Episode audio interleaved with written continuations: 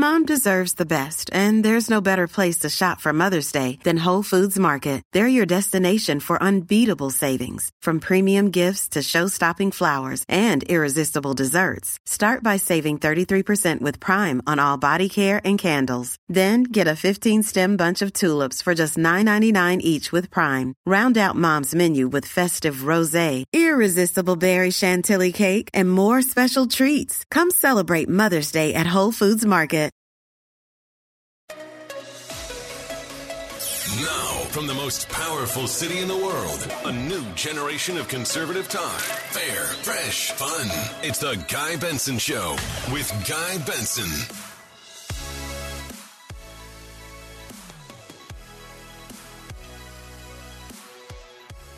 It is Friday, September 23rd, 2022. I'm Guy Benson from New York, broadcasting live. Thank you very much for listening every weekday between 3 and 6 p.m. Eastern Time. That's our show.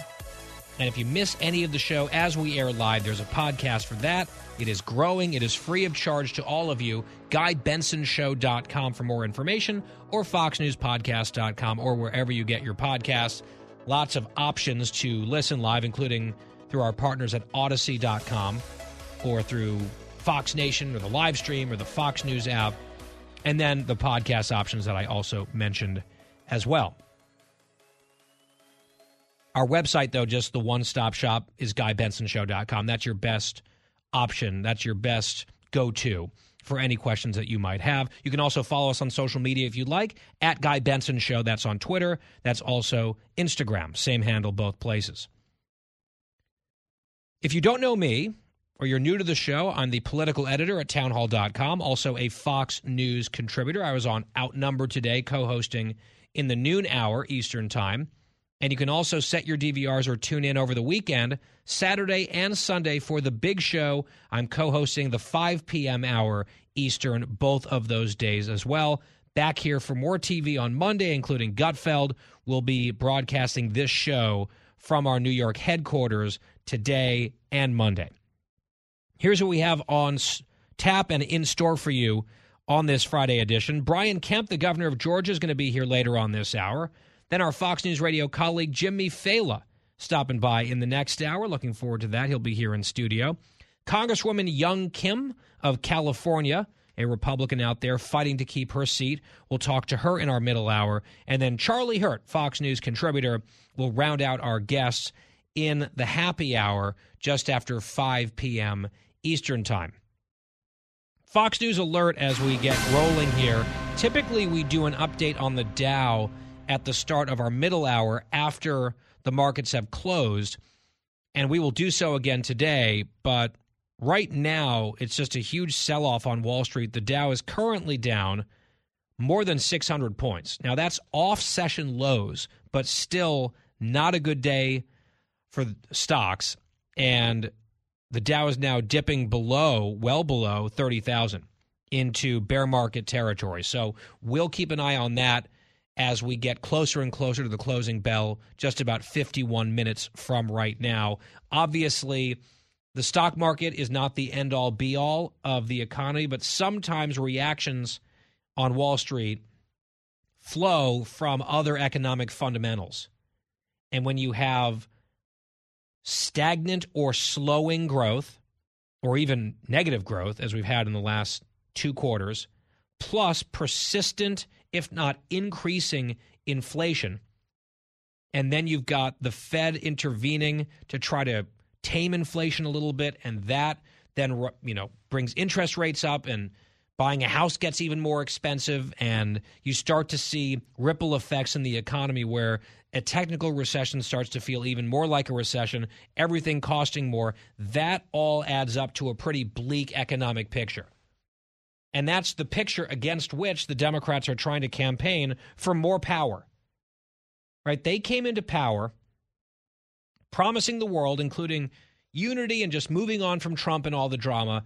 And the results of their governance have been an absolute debacle and not just in ways that we talk about in the media, but in ways that are hitting every single American family. And the less that you can afford all of these setbacks, the more it hurts. Right? They try to pretend that they're the party of working class people and lower class people, and then they usher in all this inflation, and some of it they can't control, some of it they can. When they were spending trillions of dollars, they told us it would have no inflationary effect. No one's worried about it. Others were warning that's not true. Conservative economists, even some liberal economists saying, yeah, we're not so sure about that. This is trillions here. They said, don't you worry. Then inflation arrived. It was painful. And they said, never fear, it's transitory. And now we're deep into this thing 40 year highs in inflation. Gas prices might be ticking back up. Rent, everyday goods and services up, up, up. Groceries, food, double digits. And they're just basically out there saying, be afraid of the party that's not in power, give us more power. And I guess if you think things are going well in this country, if you think that the economy's in good shape, if you feel like you can afford your lifestyle, if you feel like the border is secure like they tell us it is, if you feel us if you feel like our streets, especially in our big cities, are safe and getting safer, if these are the things, if these are the delusions that you're living under, by all means, vote for the Democrats to continue their one party rule. Allow the ruling party to maintain their grip on power. If not, if you feel like maybe those things aren't reality, that inflation is a problem, that it wasn't transitory, that spending even more and calling it deficit and reduction, uh, uh deficit and inflation reduction isn't going to solve the problem, if you feel like crime is bad and getting worse, if you feel like what happened to our kids in schools for a year and a half was unacceptable when it comes to COVID. On indoctrination issues, it's even worse in some ways. If you feel like the border's a complete mess, making a mockery of our laws and our sovereignty, if those are the things that you're generally feeling, or even let's say two out of the three, or three out of the four, then maybe November 8th is an opportunity to make a statement. It's a referendum, not on MAGA, not on Donald Trump, not on some plan that some Republican put out somewhere, not on some comment that some loopy candidate said somewhere. It is on the job performance of the party in power, led by the President of the United States, Joe Biden, all the way on down, with all of his enablers, aiders, and abettors, which is basically the whole party, with a tiny handful exceptions with names that political junkies can list on one hand. That party has been on board for all of the failure. And even if they claim that they're disturbed or upset or worried about some of the things, oh, I'm not so sure, what have they actually done to stand up to the people running this place into the ground? Nothing. And when push comes to shove, they have voted for the agenda, they voted with leadership, and that's where things stand. Now, one of the issues that I just mentioned was crime. As I said, we're doing the show today from New York City. We mentioned Chicago yesterday, where the mayor took a brief respite from attacking the governor of Texas on immigration, blaming him for the border crisis that her preferred policies have actually created. And all of her sanctuary sanctimony. That's all BS. She doesn't believe any of it. She took a break from attacking Republican governors to instead attack the CEO of McDonald's, who just observed that there's a problem in that city, a big one with crime. And she said that he needed to educate himself on the issue before he spouts off. Well, I would submit that he probably has. They're closing in on 500 murders already this year in Chicago. They had about 800 last year. Right now, Chicago's on pace for six times as many carjackings in that city as was the case eight years ago. Actually, go back less than a decade, and carjackings this year on pace to be up 6x compared to 2014. And she actually believes that the best response to crime is to tell people who notice it to shut up and educate themselves. She said, stop looking in the rearview mirror. No, the rearview mirror is not only where the problem exists, it's also through the windshield. Where, by the way, cops are about to be unable to pursue criminals in their cars with the new law coming in in Illinois starting January 1st, except under very specific circumstances. It's crazy. Be quiet, they tell us. Stop noticing, they tell us. It's racist, they tell us. Well, here in New York, here's a story today that we covered on Outnumber. This is in the New York Post. And this goes hand in glove with the type of problem that we're seeing in blue Democrat run cities. Listen to this. A man accused of raping his teenage relative secured a sweetheart plea deal from Manhattan DA Alvin Bragg and then went on to allegedly sexually terrorize five other people in the Bronx just a month later. The Post has learned. 25 year old suspect was promised a plum 30 day jail sentence along with five years of pro- probation after he agreed in August to plead down to a charge from the rape that he was initially charged with.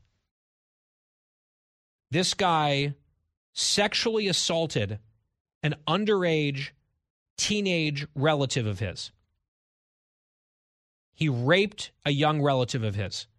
And the district attorney in New York City gave him a plea deal that would involve one month of jail time. And then before he went in, basically having beat the system, he got his rape in for the low, low price of one month behind bars. And I guess he learned his lesson because he went out and raped and sexually assaulted five more people right before he was supposed to go to jail. One week before he was set to be sentenced, he went on allegedly a sex crime spree attacking four women and a man near a homeless shelter in the Bronx. Now, this guy obviously has all sorts of problems. I'm sure he has mental illness problems. He's also clearly a danger to society. And what we see in New York City over and over again, we have terrible bail laws, which the governor here won't touch. She won't debate her Republican opponent, Lee Zeldin. Kathy Hochul is hiding from that debate. She's playing the race card all the time. She's attacking Florida because that's what they all do. They don't want to talk about their own policies and disasters that they're presiding over. So they're attacking states where things are going much better, not giving their Republican opponents the time of day, suggesting that any criticism really is rooted in bigotry or whatever. And when you have a bail system that is a total dangerous menace in the state of New York, they're not touching it because the activists and the left wingers don't want to touch it. You have a district attorney, not just an Alvin Bragg, but you can name him Kim Foxx in Chicago. For a long time, Chesa Boudin till he got thrown out on his rear end by the voters in San Francisco. What's his name? Krasner down in Philadelphia. Guy out in Los Angeles who barely survived. They couldn't get enough signatures to get the recall on the ballot in Los Angeles. All of these left wing, progressive, effectively pro crime prosecutors are following the same playbook.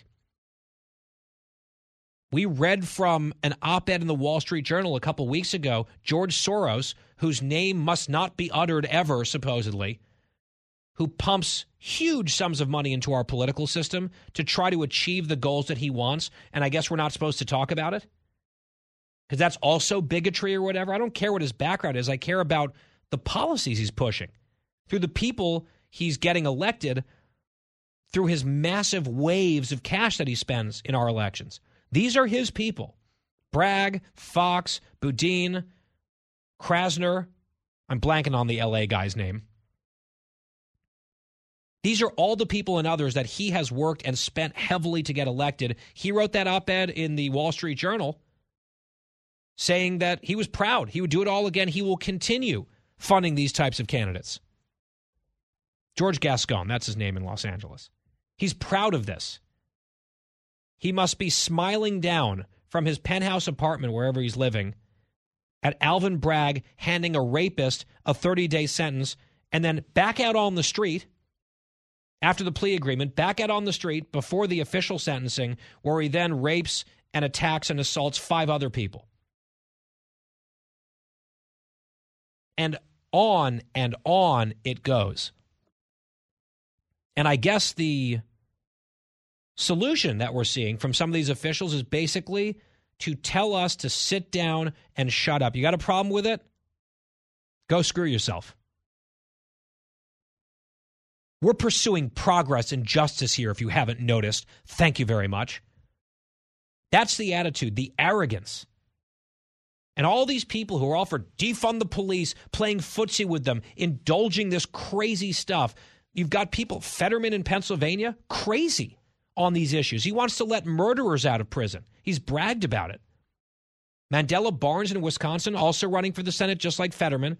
So PA Fetterman, Wisconsin Barnes, he wants to eliminate cash bail. He was out there attacking the police right before the riots burned down a city in his state.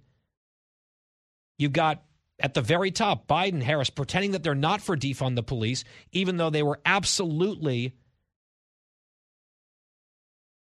just trying to appease that element of their party back in the 2020 election.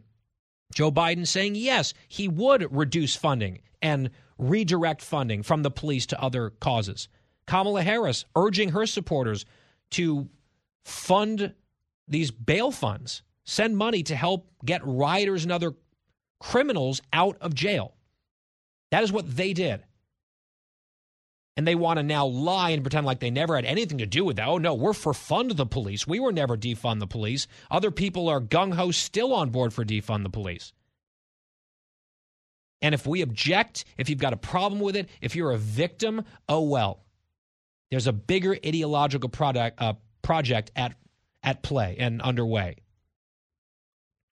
And that's what they stand for. So, again, we're approaching an election. If you think things are going well, by all means, let's rubber stamp the party in power again. If not, changes can be made. And I must break. And I will.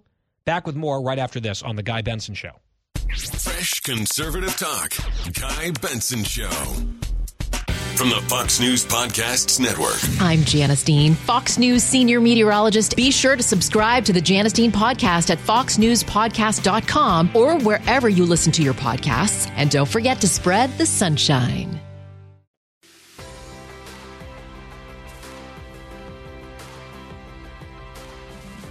I'm Guy Benson. Speaking of crime, yesterday we talked about this awful story in North Dakota.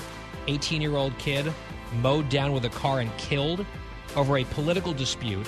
His killer, alleged killer, basically confessed. He said that they'd been fighting about politics. He thought the kid was part of an extremist Republican group, so he chased him down and he killed him with his car. So there's a news account about this today.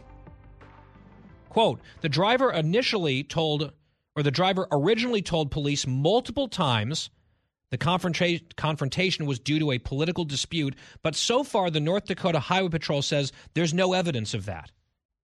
No evidence, aside from the guy telling police repeatedly that that's what happened. I guess the other person who could confirm uh, confirm the story is unavailable because he's dead. The suspect here said he did it for political reasons, and the cops are like, well, it's a mystery what the motive. We may never know. We may never solve this riddle. It's like the FBI with the congressional baseball shooting for a while. The guy asked if they were Republicans, then shot them. They're like, well, who knows? Who knows what happened here? I also don't like my intelligence being insulted, on top of all the other crime problems. Out of the gates and ready to go. Hey, it's Hutton Withrow. Hot Mic is here on the Outkick Network. We've got your afternoon covered with the latest sports discussion, and it's available wherever you find your audio. Daily analysis and news. He is hot. I am Mike. Actually, my name is Chad.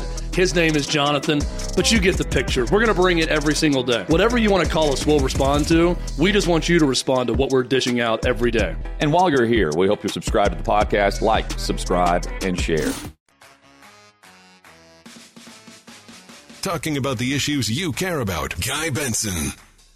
Glad you're here with us on the Guy Benson Show, broadcasting from New York City today and again on Monday. GuyBensonShow.com, free podcast every day. And with us now is Brian Kemp.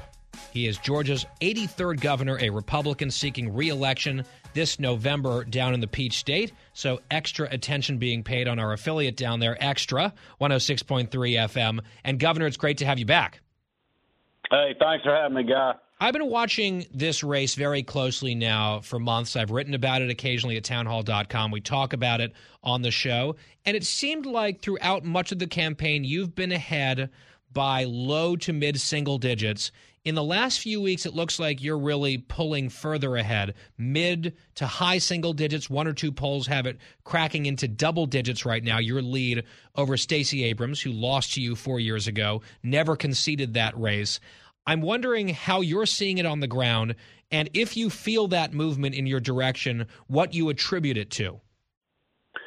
Well, Guy, thanks for having me on. I, I feel great. You know, we have a lot of momentum, seeing a lot of energy in the ground. I would tell your listeners not to believe any of these polls. We got to keep running like we're 10 points down. I believe the race will be a lot closer than, you know, some of these polls are showing right now.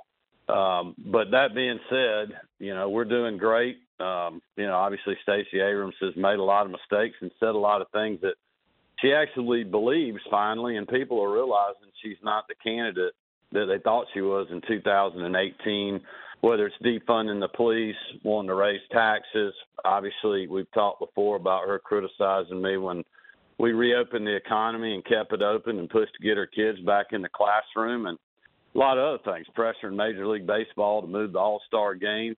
Uh, so we got to keep working hard and we got to get the vote out. That's the biggest thing. You cannot underestimate the financial resources that she has and what they're doing on the ground to turn the vote out. And you're just not going to see that in any polls. So we got to keep working hard and keep working smart and keep raising money. And that's what we're doing. Yeah, she smeared the vote voting reforms as Jim Crow 2.0 was really the ringleader of all those lies, leading to boycotts that hurt your state, hurt businesses and workers in your state. We've talked about that. She called the state the worst place in the country to live, which is an interesting thing to say about the state you're running in, or the state where I guess she feels like she's the incumbent because she never conceded the race that she lost last time. She also is getting some attention this week. She is desperate to make this race a lot about abortion. Uh, the problem is she said something unscientific about fetal heartbeats in a weird conspiracy theory. She seems actually to to like those types of conspiracy theories on all sorts of political issues. But what she doesn't want to talk about, if she's going to bring up babies in the womb, their development, heartbeats, which she called a manufactured sound or whatever uh, her theory is, she doesn't want to talk about her own position on that issue, Governor, which is way out of step with Georgia, way out of step with most voters, which is no limitations or restrictions of any sort on abortion, even widely supported common sense ones, and just have it be unfettered, unfettered, paid by tax dollars, on demand, elective for any reason through nine months. That's her stance. And I'm not sure she wants to talk about that. Well, that's true. And then, you know, what she said about the, you know, fetal heartbeat and when it starts was just really shows how out of touch with reality that she is. But guys, she's been out of touch with reality on a lot of other things besides just flip flopping on what her position actually is uh, on the life on the life movement when you should have an abortion or be le- legally allowed to have an abortion or not. Uh, she's been all over the place. You know, one thing Georgians know about me is I've been consistent uh, I campaigned on 2018 on telling people what I do, and I've done that since I got in office, and they know that. Even if they may disagree with something, they know that I've stood up and done what I said I would do, and I did that when it comes to our economy and a lot of other things. And the point is, is that Abrams is out of touch, and so is President Biden. You know, you got a president that promised he wouldn't raise taxes on hardworking Americans, and he's now done that. She embraces those policies. She campaigned and helped him get elected and got credit for it and auditioned to be his vice presidential candidate. So she embraces the policies that brought us 40 year high inflation, the disaster that we're seeing at the border, and a lot of other things. And what my goal has been and what my focus continues to be is helping Georgians fight through all this inflation. We returned a billion dollars of taxpayer money last year. We're going to do that again if I'm reelected November the 8th. We've suspended our gas tax since March, so fuel here is 30 cents a gallon lower every single day, helping Georgians fight through disastrous energy policy out of Washington and the Biden administration. and we're also going to do property tax relief this year because we've just seen enormous increases in people's property tax assessments. And so our goal here in Georgia is to help people fight through disastrous policies at Washington D.C. And you know, my plan is to work hard and help others on the ticket here and send some more allies and troops up to Washington to reverse the trend that's going on in D.C. right now. Yeah, you know, you mentioned COVID and some of the policies that Stacey Abrams would have implemented if she were governor, right? If she had actually beaten you in 2018, if her fantasy was actually real and she had won that race and she was governor of Georgia during the pandemic, I mean, you would see policies in your state affecting schools, affecting businesses, affecting livelihoods that would be, I would say, indistinguishable from what we've seen in places like California and Illinois. 55,000 votes separated the state of Georgia from those types of policies. And it's not just that Stacey Abrams criticized you in the early days in 2020 with some of your decisions to reopen businesses and that kind of thing. She's been criticizing the removal of restrictions like mask requirements on little children in 2022, years later, even though she's happy to sit in a classroom, you know, cross legged on the floor, big smile on her face, no mask, all the children like props around her wearing masks, uh, masks for no scientific reason. So, setting aside her hypocrisy, this state that you run would look very different, I think, financially, economically, in terms of the well being of students and schools, if she had won. And I just wonder if that's something that you're able to communicate. I know it's a hypothetical, but something that you can communicate to voters in sort of a very divergent vision for what Georgia ought to look like. Well, believe you me, we are, and it's not hypothetical. I mean, we have her, you know, on news programs and in print and other things saying that, you know, she disagreed with my decision to reopen the economy and to keep it open, and she's very critical of that. She was critical of us getting kids back in the classroom. She was critical that I didn't do vaccine mandates or statewide mask mandates. I mean, that's the thing. She wants to control Georgians' lives. She doesn't want people to have liberty and freedom, be able to make their own decisions. And that's really the big difference, I think, in the race between myself and her is that, you know, she thinks she's smarter than all other Georgians and that she should make these decisions on whether you should go to work, whether your kids should be in school, whether you need to get vaccinated or, or wear a mask. And I don't. I, I feel like we should educate the public, trust the public, and let people decide. This is America. And I, I think she would embrace the policies of California and New York and New Jersey, and she's going to be beholden. Well, of course she would. That's where all her donors are from. Yeah, eighty-six percent of her money's coming from, you know, those states. Ten million from California, over a million from George Soros, a million from national unions up north, six million from DC. She's gotten almost seven million dollars from small donors all over the country. Uh, I would tell your listeners if they want to help us fight that fight, go to briankemp2022.com and help us out with a contribution or, you know, just do something to help us down here because we're trying to save the country from Stacey Abrams winning this race and then running for president. Let me ask you about another issue that you and I have discussed in person down in Atlanta and over the phone when you're here on the show crime. Uh, especially in the city of Atlanta, has been a huge issue. We opened the show today on crime in a number of these places. You're the governor, so you know you're sort of this conservative red governor, but it's a blue, big blue dot in Metro Atlanta, and specifically downtown Atlanta. The crime was so bad, their last mayor basically didn't run for reelection because the crime had gotten so out of control. What have you been able to do within your power? To try to help this issue, even though, you know, it has to start really with the city. You're running the state. How's that going, and what is that messaging that you're offering to Georgians on the issue of crime? Well, that's another big uh, contrast in this race. As you know, Stacey Abrams says she's wanted to, you know, thinks it's a good idea to defund the police and reallocate resources from them. She said that in her own words. She's also told the print interview that she thinks we ought to have no cash bail, put an end to, ca- to cash bail, uh, which is what we're seeing drive crime in liberal cities all over the country. And yep. I just completely disagree with both of those things. But people here know we've been in the fight. They know that we created a gang task force at the Georgia Bureau of Investigation. We've given more powers to the Attorney General to go after street gangs and drug cartels. And literally just in the last 12 hours, I've gotten texts from the Colonel of the State Patrol our troopers have done three pit maneuvers, stopping vehicles that had stolen guns, stolen drugs.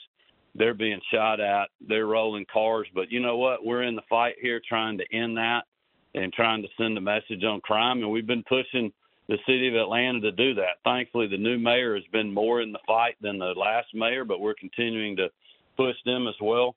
I created a crime suppression unit, guys, you know, and we have been in 777 pursuits in less than about 14 months now. We've arrested 611 wanted people. 29 of them had outstanding murder warrants. We've impounded almost 1,800 vehicles now. 443 of them were stolen. We've recovered 166 stolen guns and a lot of citations that we're writing. So we're going to continue to be in the fight against these folks every day, and we're standing with the locals to do that and continuing to press them to be more in the fight with us. You know, I mentioned your polling numbers, which look pretty good. You say, you know, don't get complacent. You never know. Uh, and I think that's completely fair. The polls that show an extremely close race are on the Senate side of things. We had Herschel Walker on this show last week. He actually had a few choice words for your opponent, Stacey Abrams, and of course, tying her to Raphael Warnock, tying both of them to President Biden. You're on the ground. You understand Georgia politics very well. What's your read on that race? And what does it feel like to have a guy like Herschel Walker right up there near the top of the ticket with you, which could have down ballot implications uh, all across the state, you know, in, in other races as well? Well, a couple of things. I mean, look, that race is very tight, and it's going to be tight, just like I feel like ours will be. People around the country know, and if they if they don't remember this, they're they're going to know uh, very soon because there's going to be a lot of talk about it. There already is, but there's a potential uh, that any of these races, including mine, if we don't get over 50%, could go to a runoff because we have a libertarian and third party candidates in the race. And to avoid a runoff, you have to get 50% of the vote plus one. And so that's why it is imperative that we turn out every single vote that we can. Not only people that are going to vote for me, but they're going to vote for the rest of the ticket.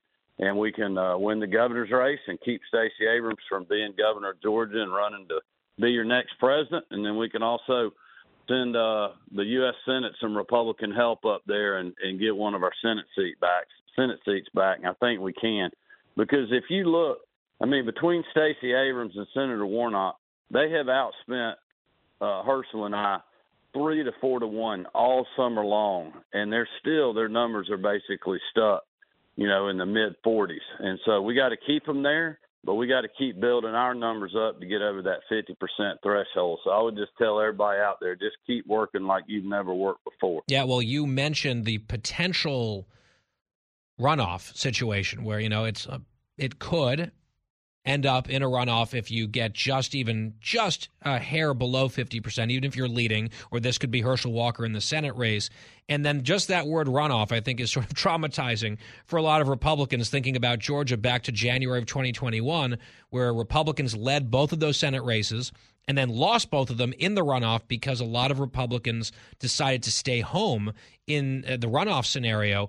Are you feeling more confident now, Governor, that some of that drama and acrimony and disagreement and unwillingness to come out to vote and cynicism about why, are you feeling like Republicans and conservative and right leaning independent voters have moved on from that moment and are prepared to unify and really turn out in big numbers?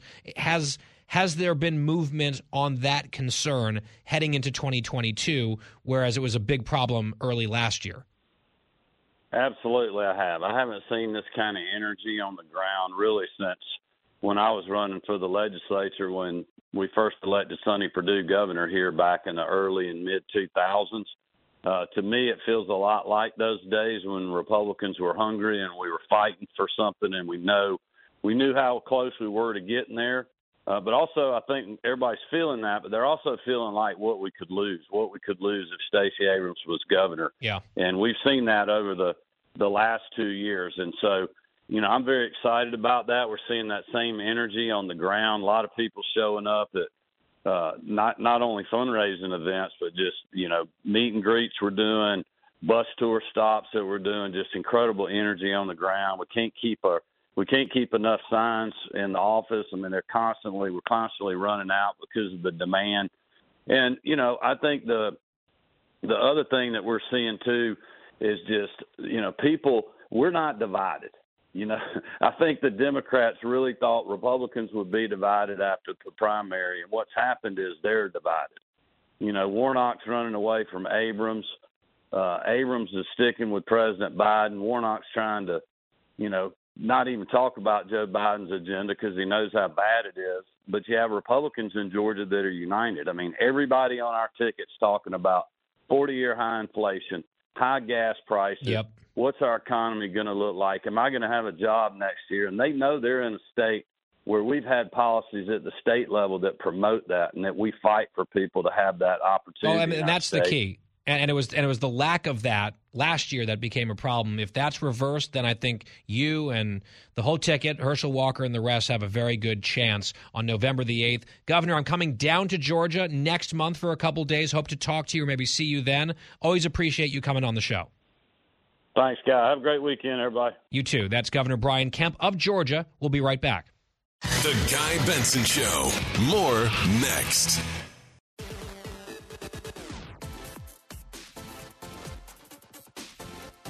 It's the Guy Benson Show. This is quite a soundbite from Tim Ryan, who's running for Senate in Ohio. He's a congressman, a Democrat.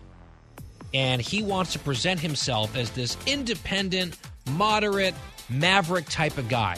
He's not beholden to either party. He just wants to be, you know, working class, average Tim from Ohio. That's his whole shtick to voters. Well, he was at an event.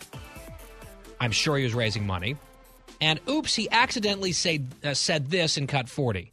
Two real quick stories because Senator Schumer's here and I want to make sure he's my future boss, so I got to suck up a little bit here.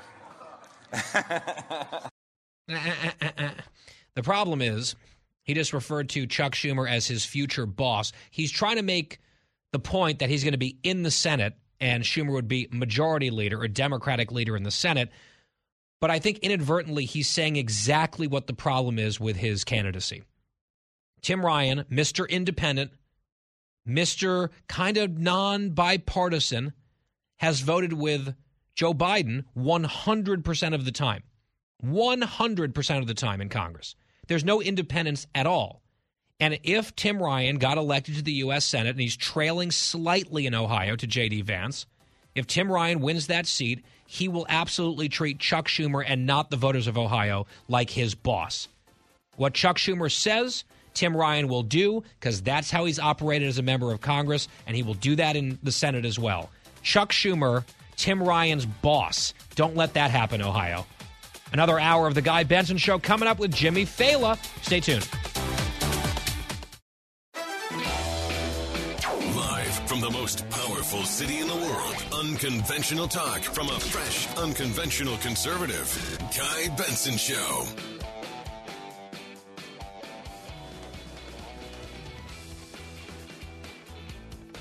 It's our middle hour of three here on the Guy Benson Show, underway from New York City. Thanks very much for tuning in. GuyBensonShow.com is our website. Podcast is always free and on demand. Catch me this weekend on The Big Show, Saturday and Sunday, co hosting 5 p.m. Eastern Hour on Fox News Channel. Back here, still in New York, on Monday. So a busy time as we get closer and closer to the elections. Fox News alert as we open the hour. The Dow closing down 486 points today. That's actually less bad than it was even like an hour or two ago, but still a dreadful day on Wall Street. The Dow ending the week at 29,590. Well, with us here in studio, against my will, is Jimmy Failla, host of Fox Across America on many of these same stations, my colleague, Fox News Radio, contractually obligated to be here. And Jimmy, it is. I was going to say good to see you, but I, I see you.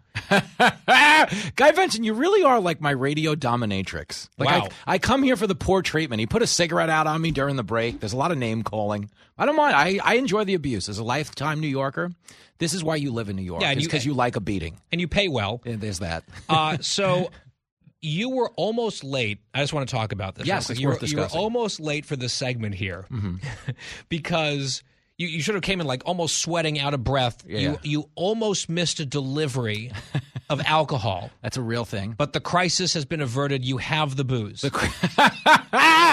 so last night when I was wrapping it up on Kennedy, I started um, bemoaning the midtown liquor prices.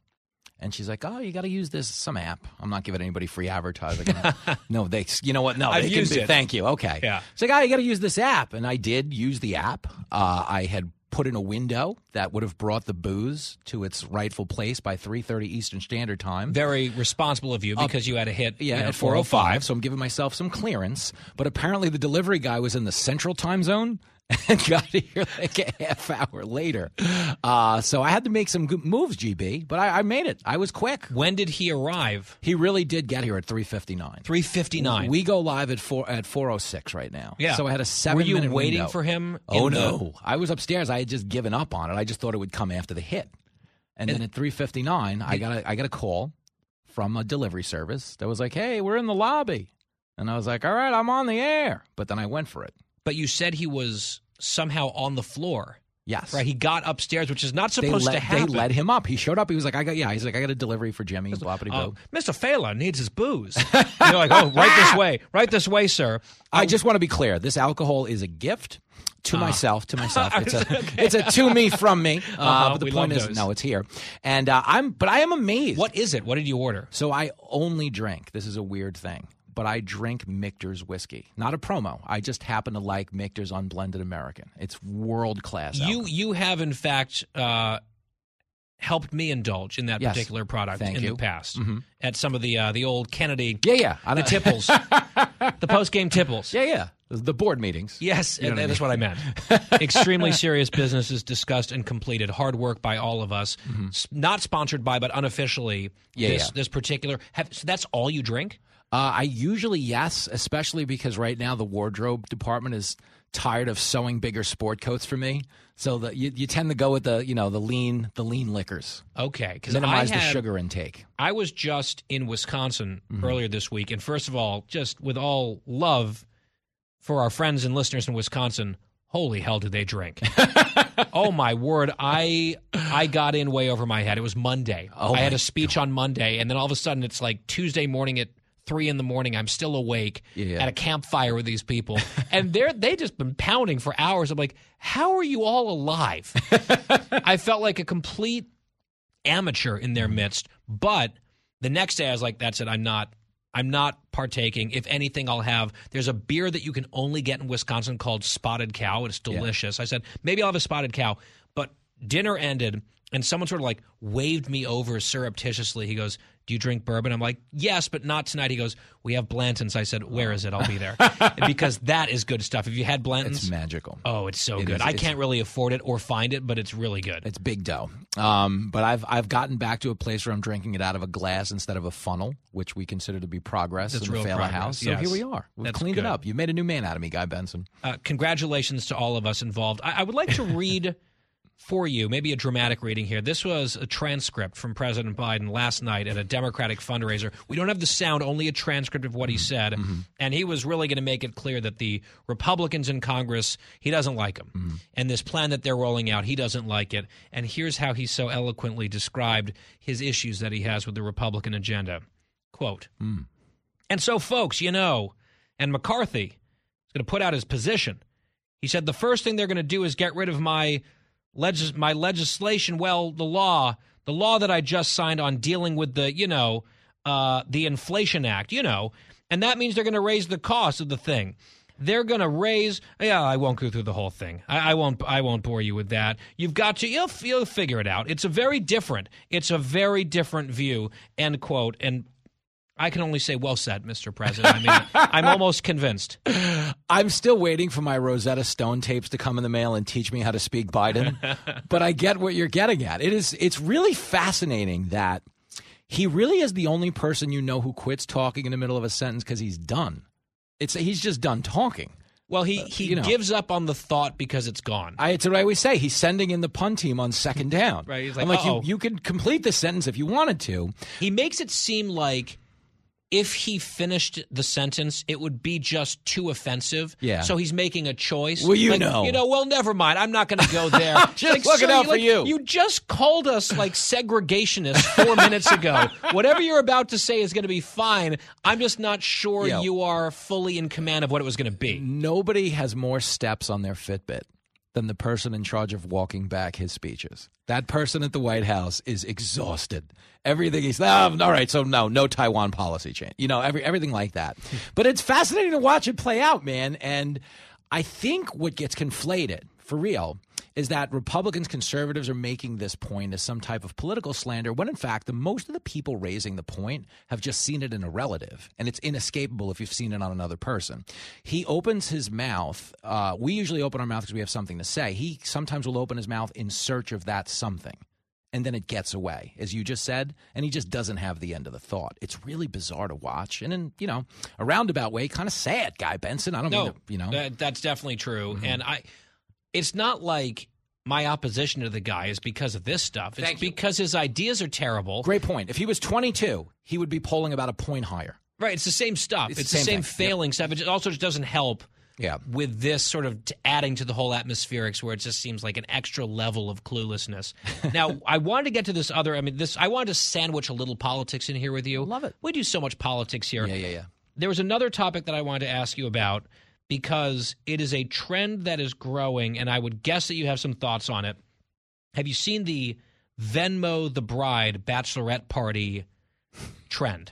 Where, and I have fallen victim to this, or I'm just a generous person, but I'll be like, you know, driving on a highway and there'll be a bachelorette party going to wherever, uh-huh. Atlantic City, and you'll see written like, we're, she's getting married. Venmo us here and buy us a drink. And I'll be like, ah, sure. And I'll send them like 10 bucks. They get all excited. Apparently, this is now a very big thing where they are asking strangers to foot the bill for the bachelorette party. Are you pro? Are you con? Are you jealous? Qu- well, quick question: Have you gotten the gold bars from the Nigerian prince yet, or are you still waiting? that is fascinating levels of gullibility. Well, no, no, no. But I hang am- on, hang on. I have done. Uh, I actually did due diligence. Okay. Oh, you did. You before made- I sent ten dollars away, I sped up to pull parallel with the car to look at who was in the car next to me Uh-huh. and get a sense: Does this look like a bachelorette party? Uh-huh. Or not. Yep. And in fact, these these were clearly young ladies going to a bachelorette party, and so the ten dollars was spent. Well, I am against this for one simple reason. As a licensed practicing comedian here in America, uh, bachelorette parties for us are the worst thing that can possibly happen to us. Why? Ra- because they disrupt the show. They show up. It's like a table of twelve chicks. They have all kinds of genitalia, paraphernalia on, penis straws, penis, everything in between, and they don't shut up. So if you have a bachelorette party like table five, the eight o'clock show is you talking to the bachelorette party, and at some point they're fighting, throwing up, and getting dragged out of the show. Like for real, if you were to poll comics, uh, a hundred comics on what's the worst thing that can happen to your comedy show, like ninety-four of them will say bachelorette party. Is it just because there's too many of them for you to sort of mock? Because one heckler you can destroy. No, no. You. It's actually. I want to say this, guy. It's actually no. The numbers there help you because you're not decimating one person. You're just. You're not calling them individual dirtbags. You're just saying they're bad at being a group. But bachelorette parties, less mean. Yeah, ba- exactly. It kind of buffers it. But bachelorette parties want, you know, they're out to get rowdy, and that's why they shouldn't be at a comedy club, you know. And that's the mistake a lot of them make is they go to the comedy club but act like they're at the strip club they wanted to go to, and then they just destroy the shows. Well, Pro generosity, anti generosity towards bachelorette parties. because of this very specific reason. All of all of my generosity goes to cab drivers. Really quick. That's Well- it. go ahead. Sorry. This show, our happy hour, is sponsored by the Finnish Long Drink. Jimmy's show is sponsored sort of by that whiskey and apparently penis straws. Two words that we have never said together on this broadcast. Christine's looking at me like, What are you doing? We're allowed to say that word. The liberals are like, as long as they're paper. Jimmy Failla on The Guy Benson Show. We'll be right back.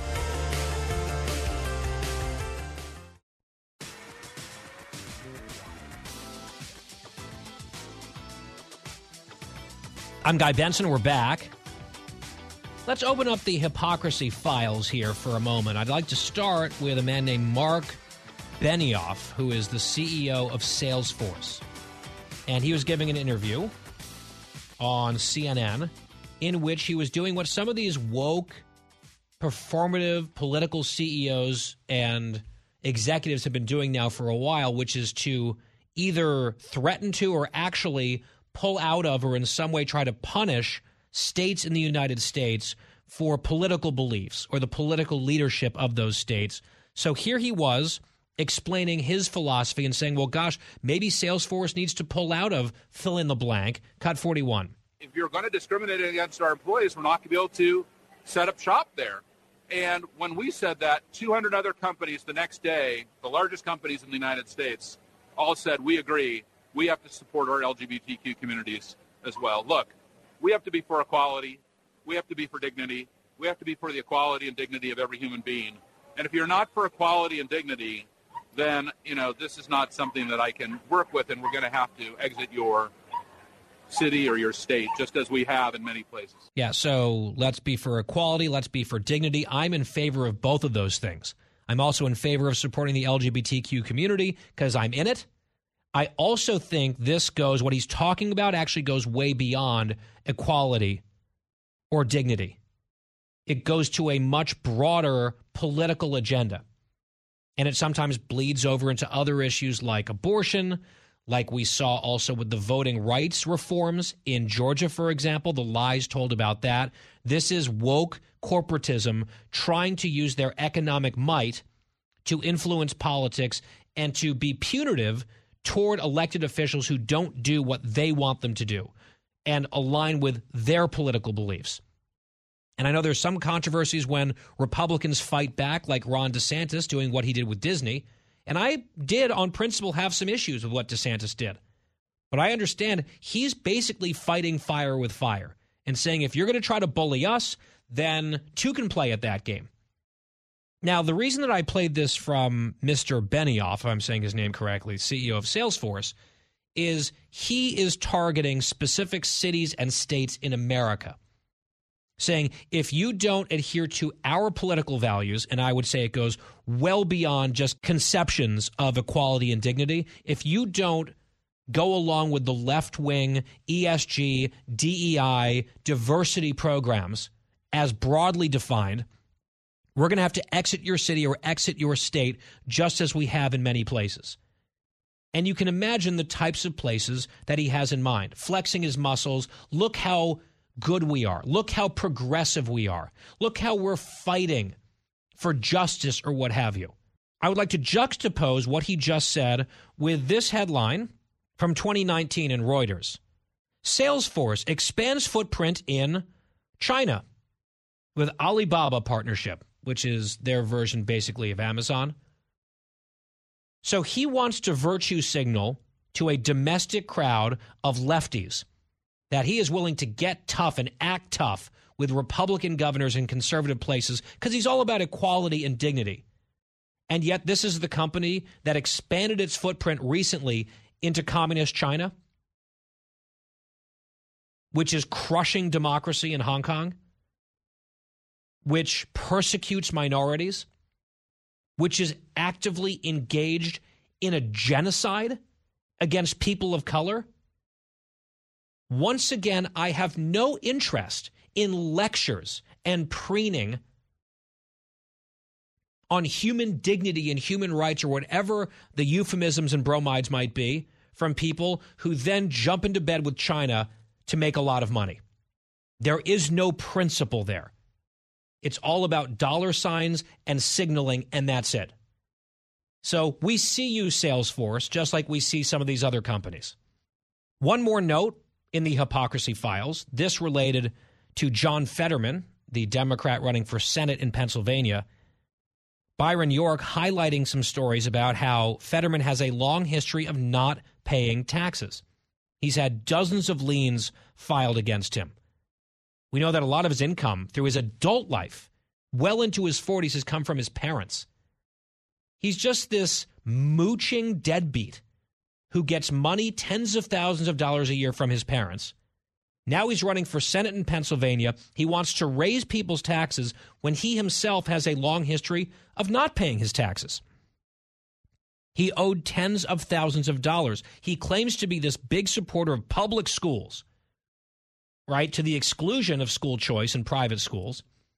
He's a big public school teachers union guy, and yet his school district had to sue him for unpaid tax bills to help support the local public school system where he lived because he was ducking and dodging those taxes, just like he's ducking and dodging debates against Dr. Oz in Pennsylvania. He probably doesn't want to talk about this stuff. Oh, in case you're curious, unsurprisingly, John Fetterman, total union hack, completely in the pocket of the teachers union. He is obviously against school choice. He does not want underprivileged people to have the opportunity to send their kids to anywhere other than the government monopoly schools. So he is against school choice, but guess what his own children do? That's right. They attend expensive private schools, presumably paid for by the grandparents, because this guy hasn't really worked a day in his life, even though he poses as this sort of populist working man. It's just minus the work. That's the difference. So he supports public schools and wants that monopoly to be continued, but he has avoided paying taxes to finance that system. And when it comes to school choice, he wants to make sure that other people who don't have parents who can just send them tens of thousands of dollars every year, that those families don't have the opportunity to do exactly what he's doing send his kids to an expensive private school. That is John Fetterman. What an option for Pennsylvanians in the Senate race, a very important one this cycle. We got a break. We'll take it. When we come back, Congresswoman Young Kim, Republican of California, she is here after this.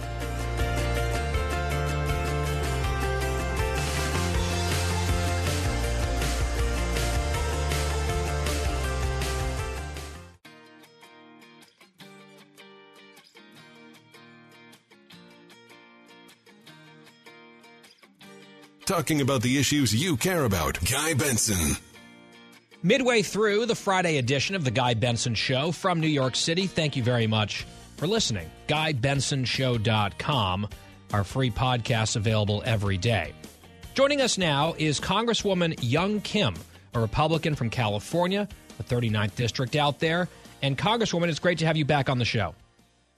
Thank you for having me, Guy.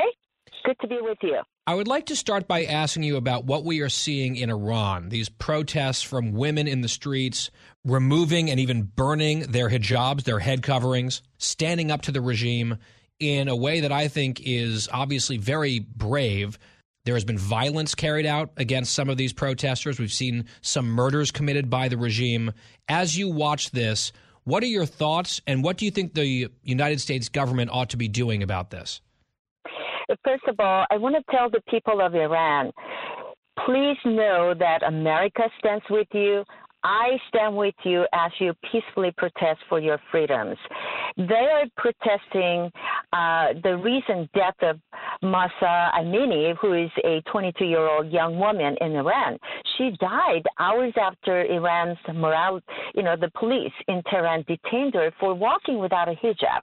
This clearly underscores the struggles that the Iranian people every day. The Iranian regime continues to violently crack down on its people's right to free expression and dissent. We also know Iranian regime, Iranian President Raisi is a monster is a thug, in my view. They have no place in the United States soil. They support terrorism. They are state sponsored terrorism, and they support terrorist organizations like Hamas, uh, Hezbollah. We know all this. And so the cruel Iranian regime is showing their hands time and time again. We know they will do whatever it takes to gain nuclear power at the expense of their own people. They're cracking down on its people's right to free expression and dissent. That's what we're seeing. That's what we that's why we need to stand with the Iranian people but speak out against the cruel Iranian regime and its President Raisi. That's We've... why I led the letter to make sure that he doesn't have an opportunity to put his feet on our American soil. You know, Congresswoman, there's a lot of bipartisan outcry over this, I think rightly so. One thing that I will notice, though, members, for example, of the squad and they present themselves as women's rights advocates and they talk about justice all the time. They seem strangely quiet on issues like this. And I wonder why that might be and why they seem to select certain areas for outrage and then their very boisterous outspokenness goes away when there are other people committing, I would say, genuine atrocities this is an atrocity that has been committed. It's a human rights violation that is com- uh, committed against all people, but especially turning a blind eye to what's happening against this young. Uh, you know, 22 year old woman and in general, women and girls in Iran. That's what's happening. This should, the image alone should be enough to bring their anger and speak out against this. Yes, I'm flabbergasted by the silence that we're seeing from our friends on the left. Um, I'm speaking out. That's why I want people to know that it's not. Um, you know, there may be some, you know, people that uh, is remaining silent and quiet, but in general, America stands with the people in Iran who are peacefully protesting for their rights, showing their anger, showing for their freedom, showing for their independence, showing the right. I mean, how can how can how can the police detain a young woman for walking without a hijab and torturing her? This this should be enough to bring anger in anybody and speak out. I, I want to see more of my colleagues on the left uh, taking uh, an active role in this, speaking out against what's happening, what we're seeing, and you know, don't don't be a double standard here and be uh, cherry picking where they want to, uh, you know, pretend that they're for the woman and women's rights, and then when something like this is clearly happening, uh, as their uh, you know, regime, uh, the monster is in the United States, continuing to use this as a platform to, uh, you know, further promote their propaganda. Meanwhile, Congresswoman, I want to ask you about some issues here at home, including immigration. The governor of your state, Gavin Newsom, has been highly critical of some Republican governors who have been sending really a handful, relatively speaking, of illegal immigrants to various jurisdictions around the country that call themselves sanctuary states, sanctuary cities, sanctuary areas. Your state is a sanctuary state, and yet Gavin Newsom is attacking Ron DeSantis and Greg Abbott and Doug Ducey for sending some of these migrants to places that you would think would welcome them with open arms because they support sanctuary policies. They effectively support the border crisis, but they're just, you know, lashing out. Newsom's lashing out. What do you make of this whole blow up? And when you talk to voters in your district about the immigration issue and the border crisis, what are you hearing from them? They're angry like you and I are. If this is like 16 or 17 months in a row where we're seeing more than 150,000 migrants crossing the border illegally, now the other governors are sending those uh, illegal migrants to the states that are so-called the sanctuary state. I wonder if Newsom would have the same reaction if they are bussed in or airlifted in to our state. Our state is already dealing with so many problems, crisis after crisis, and uh, we have the southern border, uh, you know, uh, with the uh, San Diego, Mexico side, where I went down. I saw the crisis at hand. There is a humanitarian crisis. There is a security, national security crisis. We need to deal with this with the common sense solution, which this Biden administration doesn't seem to have. That's why after I visited the uh, the border, I came out with the comprehensive southern border strategy to deal with our mile by mile strategy, but it also talks about how we need to provide more resources for our Border Patrol agents so they can really go and do the job instead of being a caretaker, taking care of those migrants who are coming over, and then immediately the, their hands are tied. We need to address this. This is something that I know this administration keeps ignoring. Uh, we are now a sanctuary state with just as many uh, you know individuals that are trying to come to uh, California because of the beautiful uh, weather that we have, and they're getting the wrong message that they come over here and will be taken care of. Yeah. This is a wrong message that uh, it is being sent out. It's also interesting that Gavin Newsom would accuse Ron DeSantis of being a kidnapper and a human trafficker when he was the mayor of San Francisco. Newsom implemented and came up with a program that gave homeless people a one way ticket out of San Francisco, don't come back. I mean, that's his own version of human trafficking. He was fine with that. It's obviously a game of politics being played by him. It's it's not terribly subtle. And and the Republicans are playing politics too. They're illustrating a point, I think. And the response from the Democrats has just been incoherent and rageful, even though they don't really have good answers on the substance because the substance comes down to failed policies from the Biden administration that they are all tacitly or directly supporting. Congresswoman Young Kim is our guest.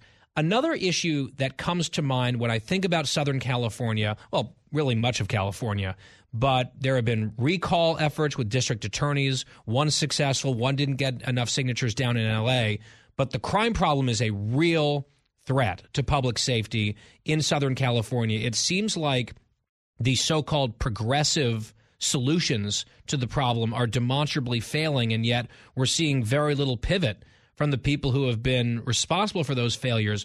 What are you seeing in your neck of the woods on crime and the public response to it? Oh gosh, I'm so glad you mentioned that. The uh, organized retail crime is on the rise, and this is something that I'm seeing regularly as I travel throughout my district. Just in the uh, from summertime and on, from like April, June, July, and August, and most recently just last week, there have been uh, jewelry stores, T-Mobile stores, stores after stores that are being targets of uh, smash and grab crimes. Uh, so this is on the rise. I see this and the uh, the small businesses that I just had a roundtable discussion with the businesses through uh, my ranking member on the small business committee, and this was the focus of that. People are worried. Why should they be worried about uh, keeping their doors open, and also not only worrying about themselves and their employees, but the customers that come in and walk into their stores, because you never know if they're going to be another target of the smash and grab crimes. So to do that, unlike my uh, you know friends on the left that do not doesn't seem to have a solution. I actually have a legislation. It's called the uh, Federal Investigations of Organized Retail Crimes, and I am getting uh, you know more co-sponsors added on to this legislation. And we need to have a better coordination and information sharing when something like this smash and grab crimes are occurring. Every communities throughout Southern California, we the local, state, and county and uh, federal law, law, enforcement agencies should be able to share information and have a better coordination. So this is a truly uh, an issue that is I'm I'm hearing all the time among other things, inflation and all right. that. You know about the um, the California sending out those uh, uh, the checks, right? Our governor is doing that too. These are something that really is it's just unbelievable. Yeah, I mean it's it's unfortunately more and more believable given the state of your state. You mentioned inflation. I would imagine that's probably the number one issue that you hear about when you're at home on the ground in the district. House Republicans rolling out just today this plan, a commitment to America. Kevin McCarthy, who hopes to be speaker, spearheading that effort. If you could just comment on what you're seeing, what people are feeling on inflation, and then what you make of this plan that House Republicans are going to run on in these final weeks heading into November. Well, I'm so glad that the, our commitment to America has rolled out finally. This is something that people are asking. We know Republicans are on the verge of taking back the House. If so, do you have a plan? How are you going to help us recover our economy? How are you going to help us tackle this inflation, the crimes, the border crisis, all of these things that we're seeing? So, as American people are facing record number of crises, and the policies we're seeing from one-party rule in Washington are making these problems worse, we are sending a message that we have a plan. We have a commitment to America to get our country back on track. That's why we're hopeful that our Republicans not only take back the House, and when we do, we're going to get right down to work and pass practical solutions to the problems facing Americans and lead from position of strength. So we're going to address those border crisis, inflation, crime, housing crisis, the rising gas prices. The, we're going to make America energy independent. And that's what I'm hearing from the people that have heard about the rollout of our commitment to America.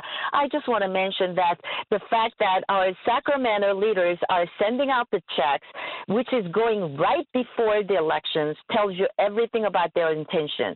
The $200 that they're trying to send out to every Californian is just a band aid gimmick that will not make up for the higher costs we, the Californians, are paying everywhere from the grocery store to the gas pump. Yep.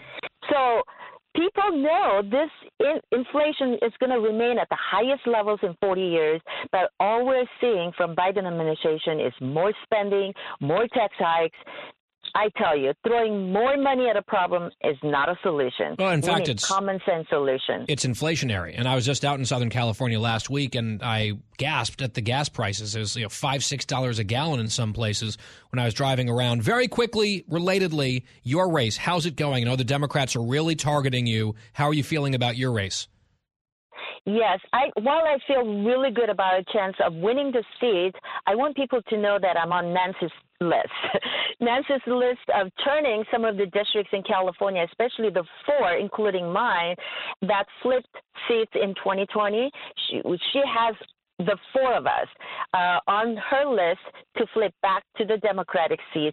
We're not going to let that happen. We feel really good about it. People know about the more we talk about this inflation, even though you mentioned the gas prices at 545, 555, it's still the highest in the nation. And so don't don't be fooled by what President Biden said. just recently on uh, recent uh, 60 Minutes TV, I was just appalled when he said, "Well, let's put it, uh, re- you know, it, it's all relative.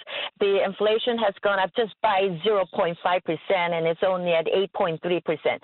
Come on, this is the highest in over 40 years, and we're working on a solution. Like Mike Garcia and I, we're working on Inflation Prevention Act to ensure that Congress doesn't pass any more spending bill that will add to or stoking more inflation unless in, uh, in, interest rates or inflation rate drops below 4.5 percent. That's the gist of the solution that we're presenting, and this is what we are doing, bringing common sense solutions. Well, that sounds a lot more like inflation reduction than the Democrats' version of it, which was yet more spending. Congresswoman Young Kim, Republican of California 39. Always appreciated, Congresswoman. Talk again soon.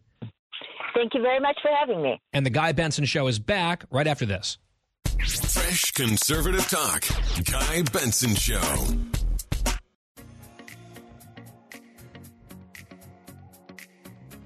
Welcome back to the Guy Benson Show. We were just talking to Congresswoman Young Kim out there in California. Well, here's a story from California that is both outrageous and unsurprising. Headline State delays public release of English, math, and science test score results to later this year. This is from edsource.org.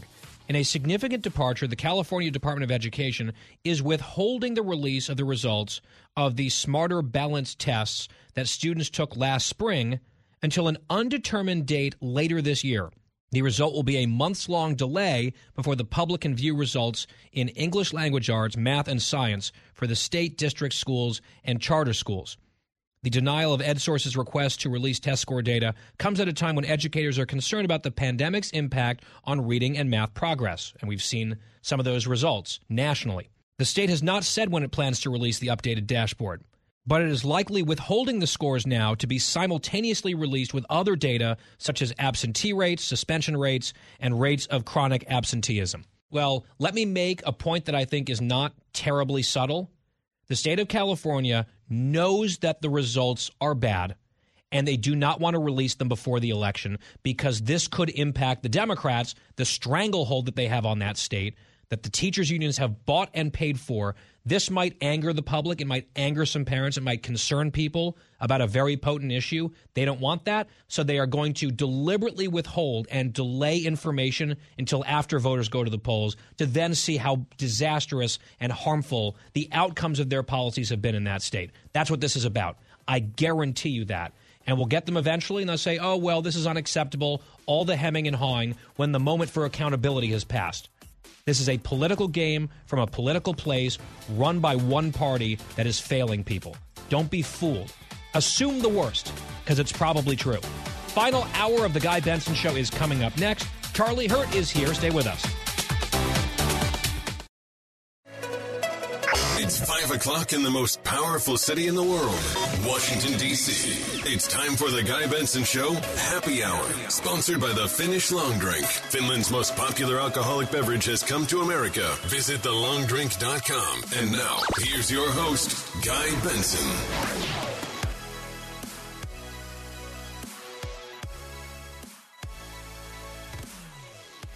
It is the happy hour on a Friday from New York City.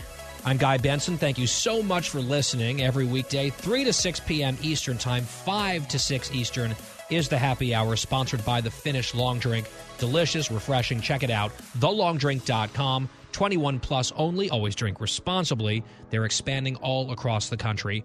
TheLongDrink.com. Our website is GuyBensonShow.com. At Guy Benson Show, Twitter and Instagram.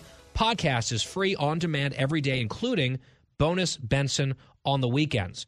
Catch me Saturday and Sunday on The Big Show. I'll be co hosting on Fox News Channel. That's at 5 p.m. Eastern over the weekend. Hope to see you there, or you can set your DVRs.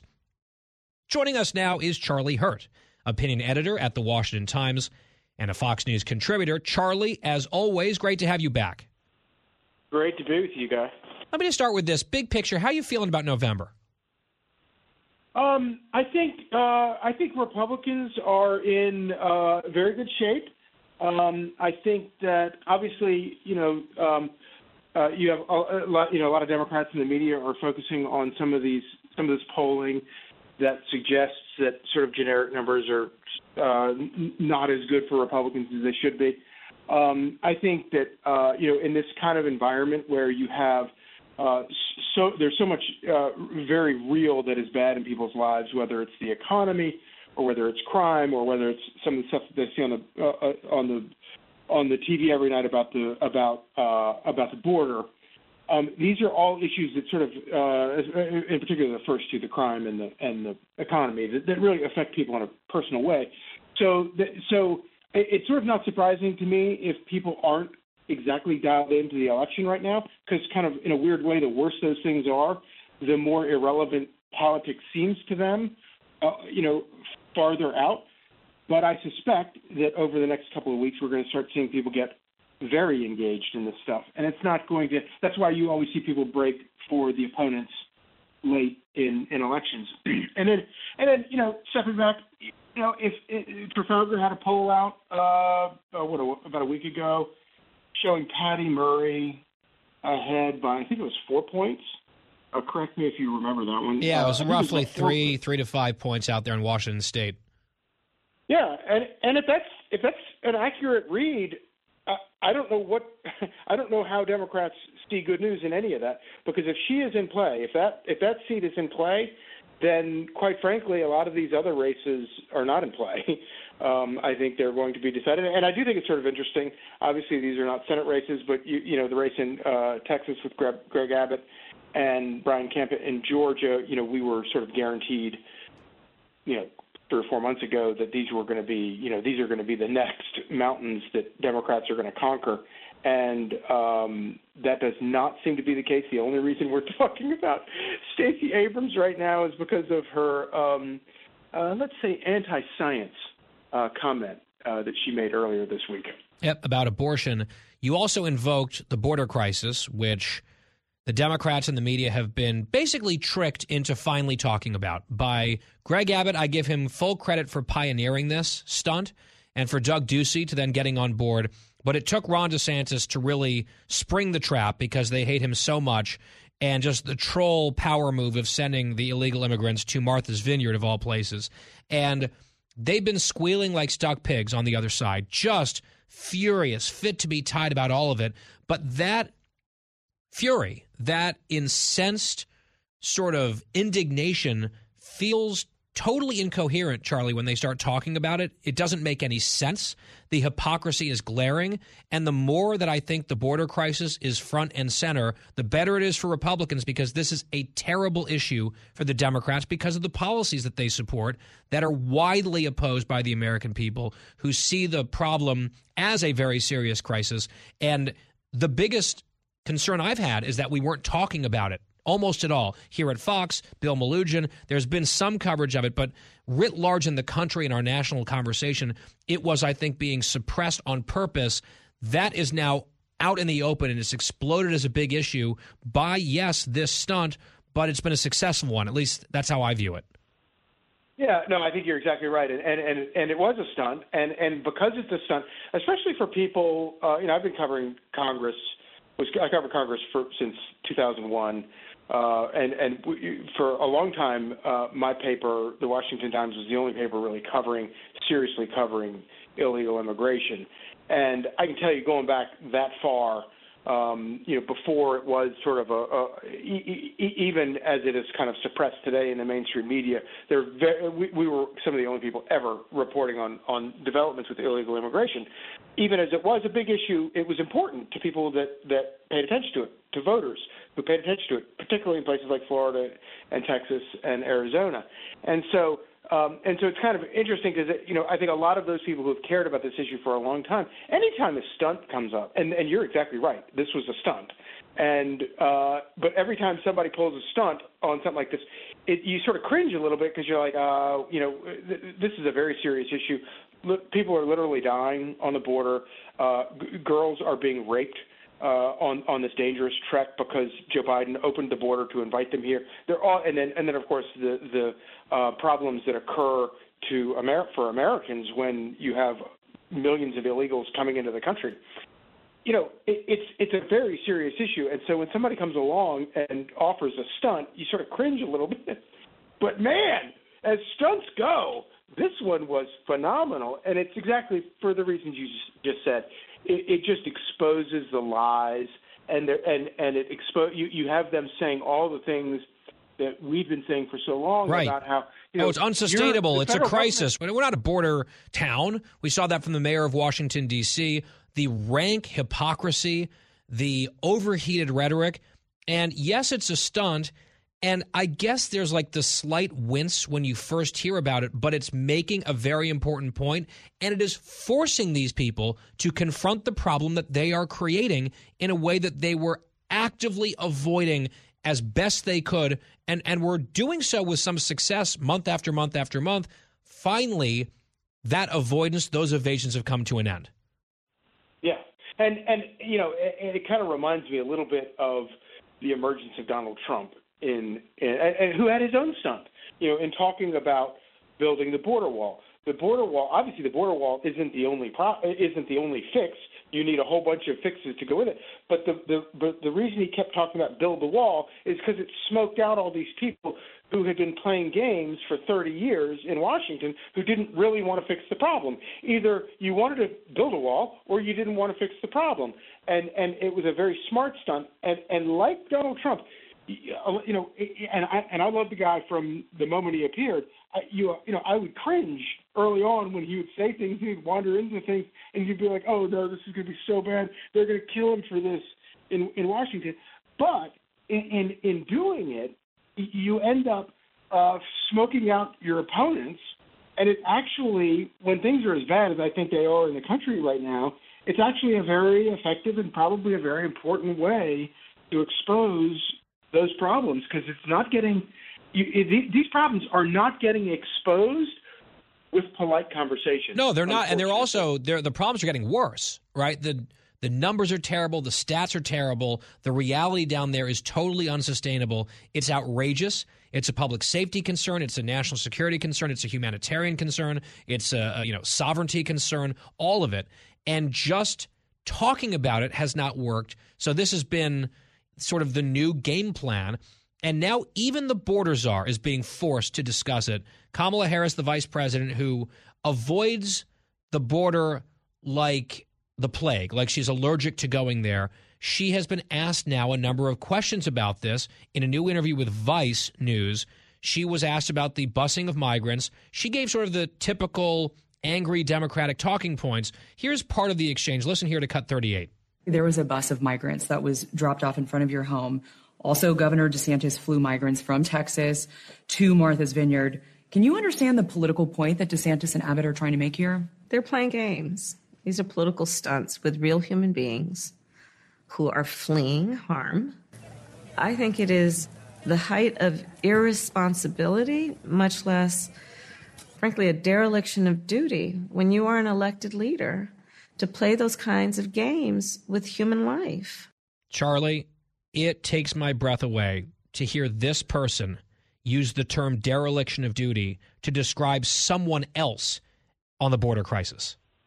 Yeah, exactly. And then to talk about how the, how other politicians are playing games with these people's lives, which of course is the entire definition of Democrats' policies when it comes to fixing the problems at the border. They're not complicated fixes. It might, might be, you know, there, there there there are a lot of challenges in this world, but but you know, Joe Biden single-handedly undid all of the pol- all of the policies that had stemmed the flow, and the flow is, you know, it's not the only problem with immigration, but the flow is uh, certainly the most urgent problem with the border, and the one that has to be fixed, and one that, and the one that did get fixed until Joe Biden, out of spite, because he wanted to play games with these people's, he was willing to play games with these people's lives in order to and hurt the sovereignty of the, this country.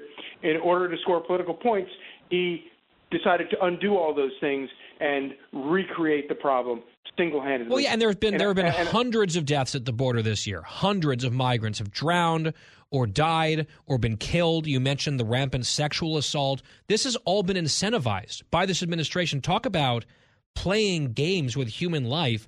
That's what their policies have done. And what you just described, Charlie, is accurate.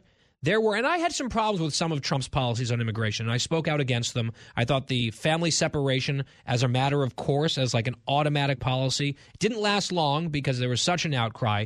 I thought that was a huge mistake on a number of different levels. So it's not like I was there cheerleading everything Trump would do, even on this one issue.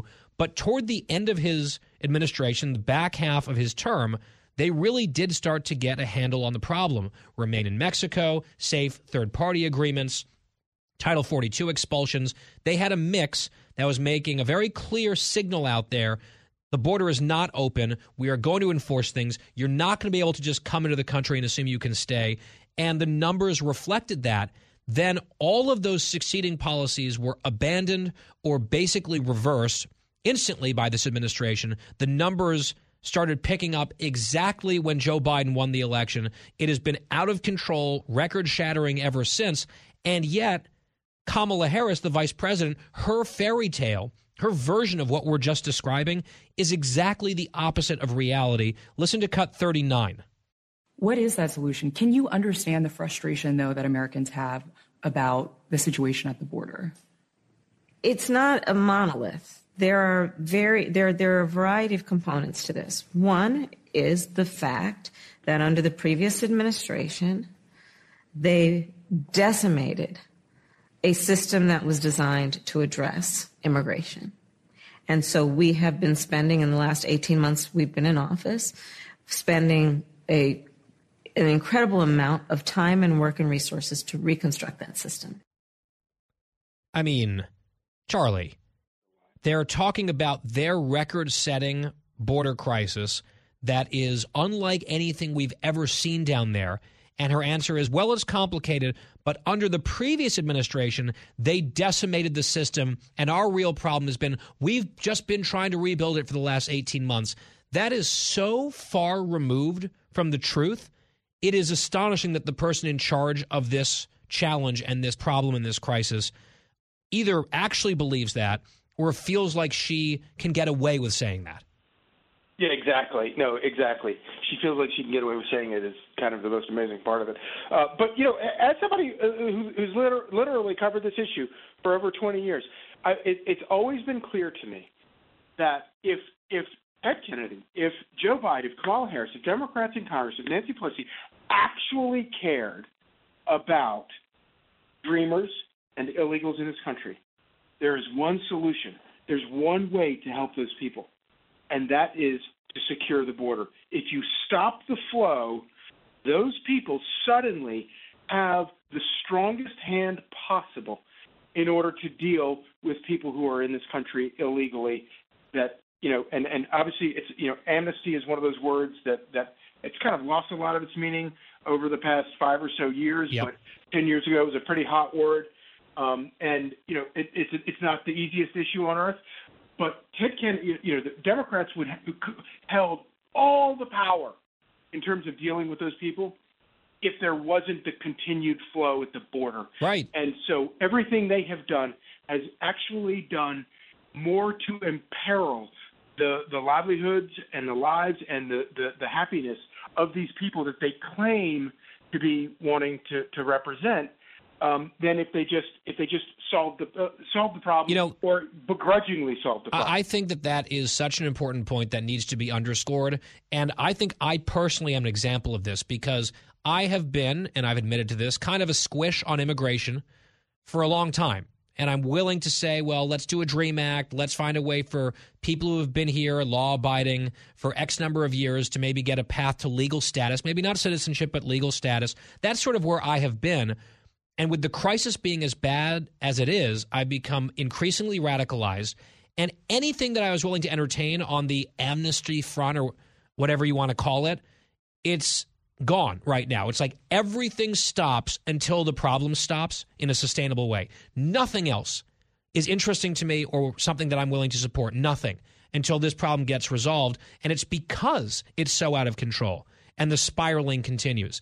So I think your point is extremely well taken. They are undermining any chance to proceed with some of these solutions, real or imagined, that they have in their mind because folks who might be willing to cross the aisle or compromise, like myself, at least in the realm of public opinion, I am an absolute dead set hard no right now until the status quo changes radically, and it must start with border control and enforcement, something that they have apparently no real interest in. Charlie, I'm glad that you made that point. We are now out of time, so I've got to leave it there. Charlie Hurt of the Washington Times, a Fox News contributor. Always enjoy it. Have a great weekend. You too, guy. We will step aside. We'll come right back. It's the happy hour on The Guy Benson Show. The Guy Benson Show. More next.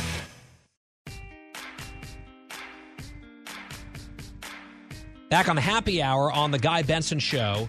Chasing history, he almost did it. Aaron Judge, center field, way back, but Hernandez is there. He came so close. Aaron Judge, one swing of the bat, would have been a walk-off home run in the ninth to beat the Red Sox and to tie Roger Maris for what many baseball fans consider to be the real, untainted, non-steroid home run record. But it was caught at the track, and the air just came out of the stadium. It looked gone off the bat. I thought it was gone. The broadcast thought it was gone. And then it just kind of died out there in center field. So we'll wait another day. But the Yankees walked off anyway in the next inning. Bouncing ball left side, that is past Devers. Here comes Gonzalez. The throw from Pham, and the Yankees walk it off. Hugh Sinatra, you love to hear it. That was the call on Fox on the broadcast last night. That makes me happy. And the happy hour continues next.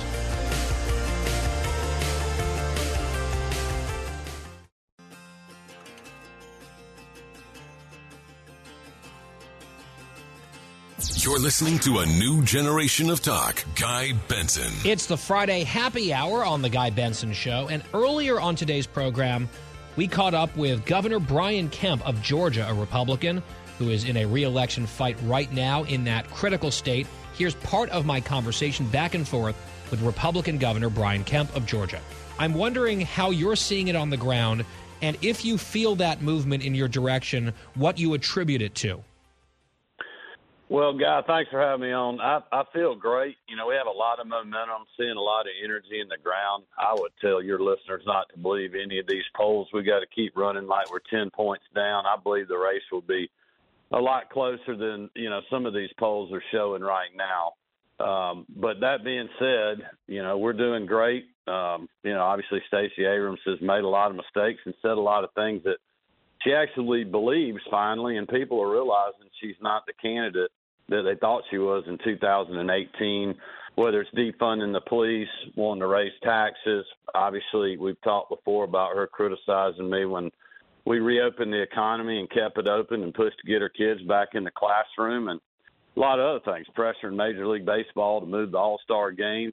Uh, so we got to keep working hard and we got to get the vote out. That's the biggest thing. You cannot underestimate the financial resources that she has and what they're doing on the ground to turn the vote out and you're just not going to see that in any polls. So we got to keep working hard and keep working smart and keep raising money, and that's what we're doing. Yeah, she smeared the vote voting reforms as Jim Crow 2.0 was really the ringleader of all those lies, leading to boycotts that hurt your state, hurt businesses and workers in your state. We've talked about that. She called the state the worst place in the country to live, which is an interesting thing to say about the state you're running in, or the state where I guess she feels like she's the incumbent because she never conceded the race that she lost last time. She also is getting some attention this week. She is desperate to make this race a lot about abortion. Uh, the problem is, she said something unscientific about fetal heartbeats in a weird conspiracy theory. She seems actually to to like those types of conspiracy theories on all sorts of political issues.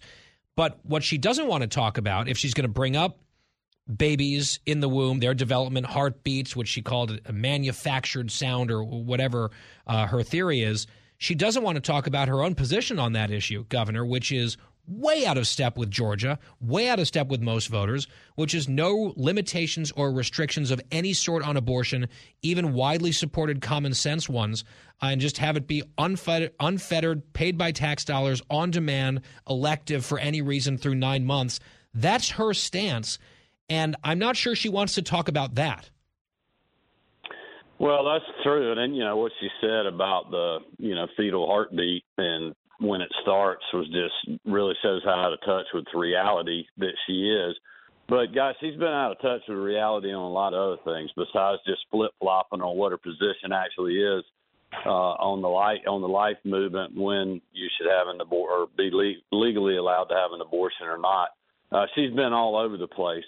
You know, one thing Georgians know about me is I've been consistent uh, I campaigned on 2018 on telling people what I do, and I've done that since I got in office, and they know that. Even if they may disagree with something, they know that I've stood up and done what I said I would do, and I did that when it comes to our economy and a lot of other things. And the point is, is that Abrams is out of touch, and so is President Biden. You know, you got a president that promised he wouldn't raise taxes on hardworking Americans, and he's now done that. She embraces those policies. She campaigned and helped him get elected and got credit for it and auditioned to be his vice presidential candidate. So she embraces the policies that brought us 40 year high inflation, the disaster that we're seeing at the border, and a lot of other things. And what my goal has been and what my focus continues to be is helping Georgians fight through all this inflation. We returned a billion dollars of taxpayer money last year. We're going to do that again if I'm reelected November the 8th. We've suspended our gas tax since March, so Fuel here is 30 cents a gallon lower every single day, helping Georgians fight through disastrous energy policy out of Washington and the Biden administration. And we're also going to do property tax relief this year because we've just seen enormous increases in people's property tax assessments. My full interview with Brian Kemp, Georgia's 83rd governor, available online at GuyBensonShow.com. Also part of our free podcast, the whole show every day on demand for free. GuyBensonShow.com, FoxNewsPodcast.com, or wherever you get your podcasts. That includes Bonus Benson on the weekend. So it's a seven day a week opportunity, no charge to you. When we come back, the home stretch, heading into the weekend, I'm going to dinner at a restaurant tonight. There are a few changing norms and mores at restaurants. How do we feel about them? We'll sift through some of that as soon as we come back. For the full interview and more, go to GuyBensonShow.com.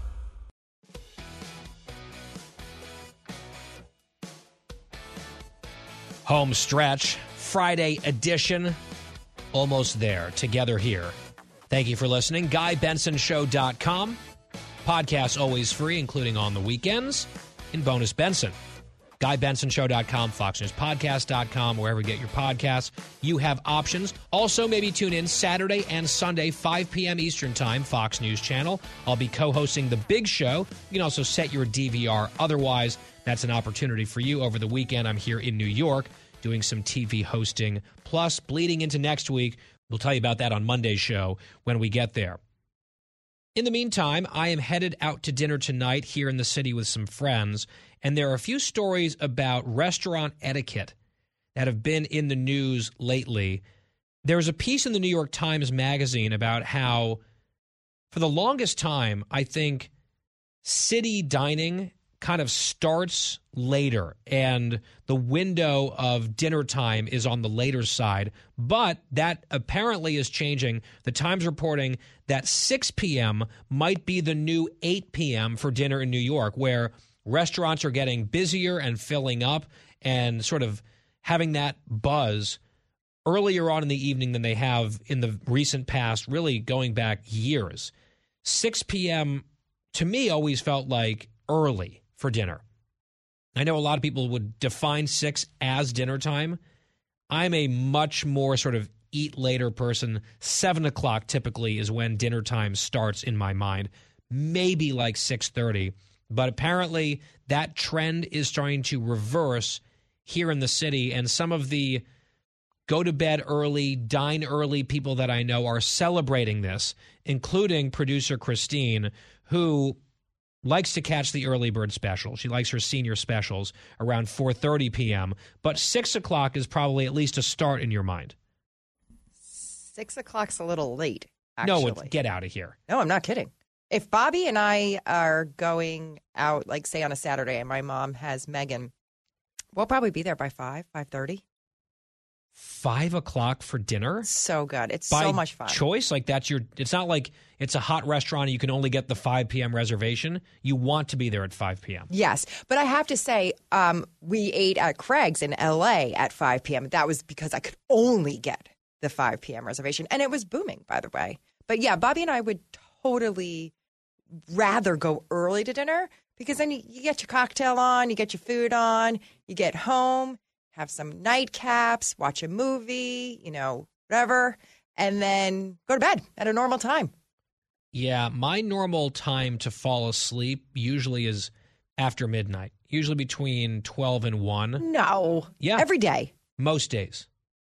I'm like on my what is it called? The REM cycle? Yeah, I am way into that. You're bite. deep into sleep. Yeah, I'm I'm generally asleep after midnight if I'm in bed in the 10 p.m. hour, it's because either I have a wake up extremely early the next day or I'm under the weather. So you're definitely going to take night duty when you have kids because I'm just letting you know. Usually, when you have a baby, you're up by like 5 a.m. Yeah, I'll I'll happily do night duty. That's sort of, I guess, what I'm built for. And as a result, I like dinner later. In fact, our reservation tonight 9 p.m. Oh my goodness. Seriously, sit- that would give me anxiety. We're going to sit down at 9 p.m. That's a little late for me, admittedly. There's an event beforehand, which is why. But if I have a dinner that I'm really looking forward to, to me, it's the centerpiece of the evening. It's not like something to get out of the way to then go do something else. A good dinner is what I want sort of the evening to revolve around. So my favorite dinner time would be like 7:30, 7:45. Sit down. You can take you can take the six p.m. slot, Christine, as long as you're out of there by the time I arrive. So my so my table's free. Well, you know, I mean, I read the article, and you know why this is happening, especially uh, around here, was during the pandemic when people were working at home by 5 p.m. They needed a break. They wanted to end their day, so then they started having dinner, and they got used to it. Mm-hmm. Right? Like, oh, actually, exactly. I kind of like this now. Here's another one. This is from the Washingtonian. A lot of restaurants are now just adding the gratuity or the service charge to a bill automatically. And then the debate is are you supposed to then tip on top of that? I understand for a large party, like eight or more, they'll add it for their own reasons. I don't really object to that. But just as a standard operating procedure, I don't like that at all. And if you ever go to Europe, for example, where tipping is less expected at lower levels or not at all, they often build in a service price. And as a result, generally, I would say service suffers.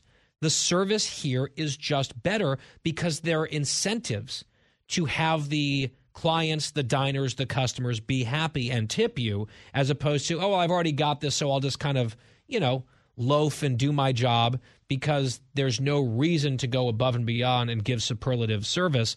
So I don't like that in general. And then this whole debate if they add 18% already, are you supposed to tip even more? I don't know. I, I'm generally a pretty generous tipper. I usually, as a standard, do 20%, sometimes higher if it's really good. If they're already forcing 18% down my throat with no choice, that like kind of bothers me more and I might not tip up unless it's really good service. But the only thing I have to say is because I think you and Adam do the same thing. We have like particular restaurants that we go to and they know us. So like if one of those restaurants added the 18%, I think we would probably tip above that because Yeah, if you're funny. a regular. Yeah, if you're a regular, I get that would make sense. And like our regular place, you know, you've been there down by our house. We go there so often. We know the chef. She'll occasionally, especially if she sees that we're with someone else, like other people in our party, she'll send stuff to the table on the house. Like, here's a new dessert that we're trying. Here's a new appetizer. That is such a value add that I am always going to tip well at that restaurant because it's like it's our neighborhood spot. They treat us great. We want it to all be reciprocal. I'm just saying if I walk into some random restaurant and I see on the bill 18% already baked into the cake and the service was unremarkable, I don't think I'm adding to that. Well, I have a question for you. Okay. You are a person in the public. You're pretty well known. Does that factor into your tipping ever? Do you ever think, "Ooh, I don't want someone, you know, I, who knows? There's probably a website of, you know, who tips and who doesn't." Badtippers.com. Um, the one thing that I have done because of this is something that Adam has actually encouraged me to do, which is sometimes there'll be multiple bills if you're splitting it, and then you'll add the entire tip on one of the checks and then zero dollars on the other check because of just how the math works out. Or you'll pay the tip with cash, and so you're not filling out a number on the tip line. And he said, What if someone just like took a photo of that or whatever, and it looks like you've given zero dollars in tip? So I will write on the line tip in cash or tip on other check. I will write it down. Adam thought it was important for me to do. I could see how someone might try to like turn that against some stingy right wing Fox News conservative or whatever. So I have made it something of a habit of doing that to make it clear that you can't invent some story about me. Because typically I'm going to give a good tip. And if you blow my socks off and you were just helpful and good and a pleasure to be served by or whatever, I'll go up to 25, very occasionally 30% if someone has really gone above and beyond. I think in societies where there is not a premium put on service and where there aren't incentives in place, you don't really get that as often. So I also do the thing when I'm overseas, I will Google at the table on my phone, like, what are the tipping practices in fill in the blank? Because I think a lot of the time they're like, oh, good, here's some Americans. We're about to get a silly tip that we would never get otherwise. I like to be at least hitting the average in that place. And then occasionally, if they're really good, I'll give a bigger tip. And if they want to feel like Americans are more generous, great. I just don't want them to think that we're idiots getting taken advantage of. No, I totally agree. And I have to say two things. One, I've noticed service has gone downhill since the pandemic. For the most part, I agree. What is happening? Like, why would it go downhill? Is it just because there's lack of servers in each restaurant? It just, it, to me, it seems like they just don't care. Like, you know, you can have your salad and 45 minutes later, they're bringing your dinner and they do not care that you're upset about that. And if you have particularly bad service, the way that you can reflect that is with a lower tip. Now, I will say it takes very bad service to get me to come down even to 15%, if you get a 10% tip from me in the United States, you have done a particularly bad job. That's just sort of my rule of thumb. Also, I was at dinner once with a whole group of people, and there were some ladies who were paying the bill, and they had had a few drinks, and they were giggling, and they were conferring, and they were writing it down, and they were just not really paying attention and not really, I guess, aware of the math or something. So we leave, and the hostess or the manager of the restaurant literally chased us out of the restaurant to ask if there was something wrong with the service because after all of that, they had given something like less than 10% of a tip, just absentmindedly, like they were, I don't know what they were focusing on. And it was so embarrassing, which is why I often like to almost double check the work. If it's people that I know, especially that have been drinking. There was another guy who had the opposite issue. He'd been drinking and was feeling great and I don't know, carried the wrong number or something and gave a completely ludicrous tip. And I did catch that one. It's like a $600 tip. He meant 60.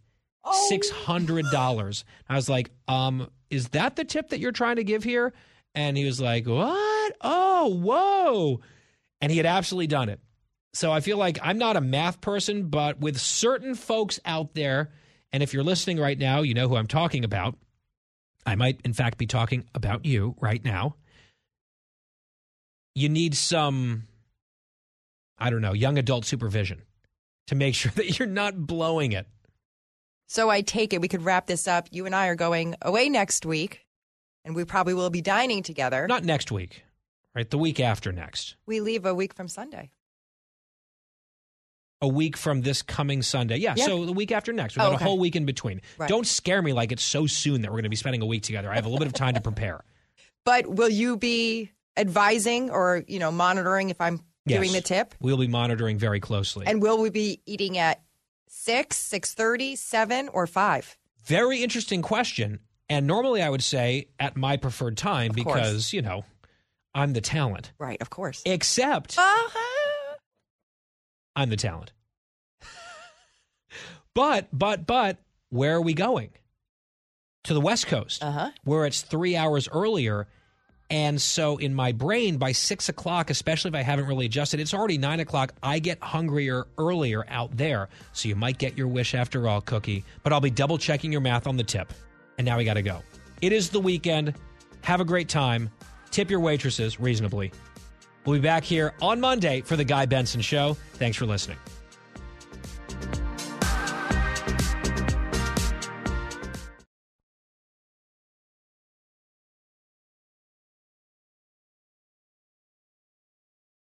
Hey, it's Clay Travis. Join me for Outkick the Show as we dive deep into a mix of topics. New episodes available Monday to Friday on your favorite podcast platform and watch directly on outkick.com forward slash watch.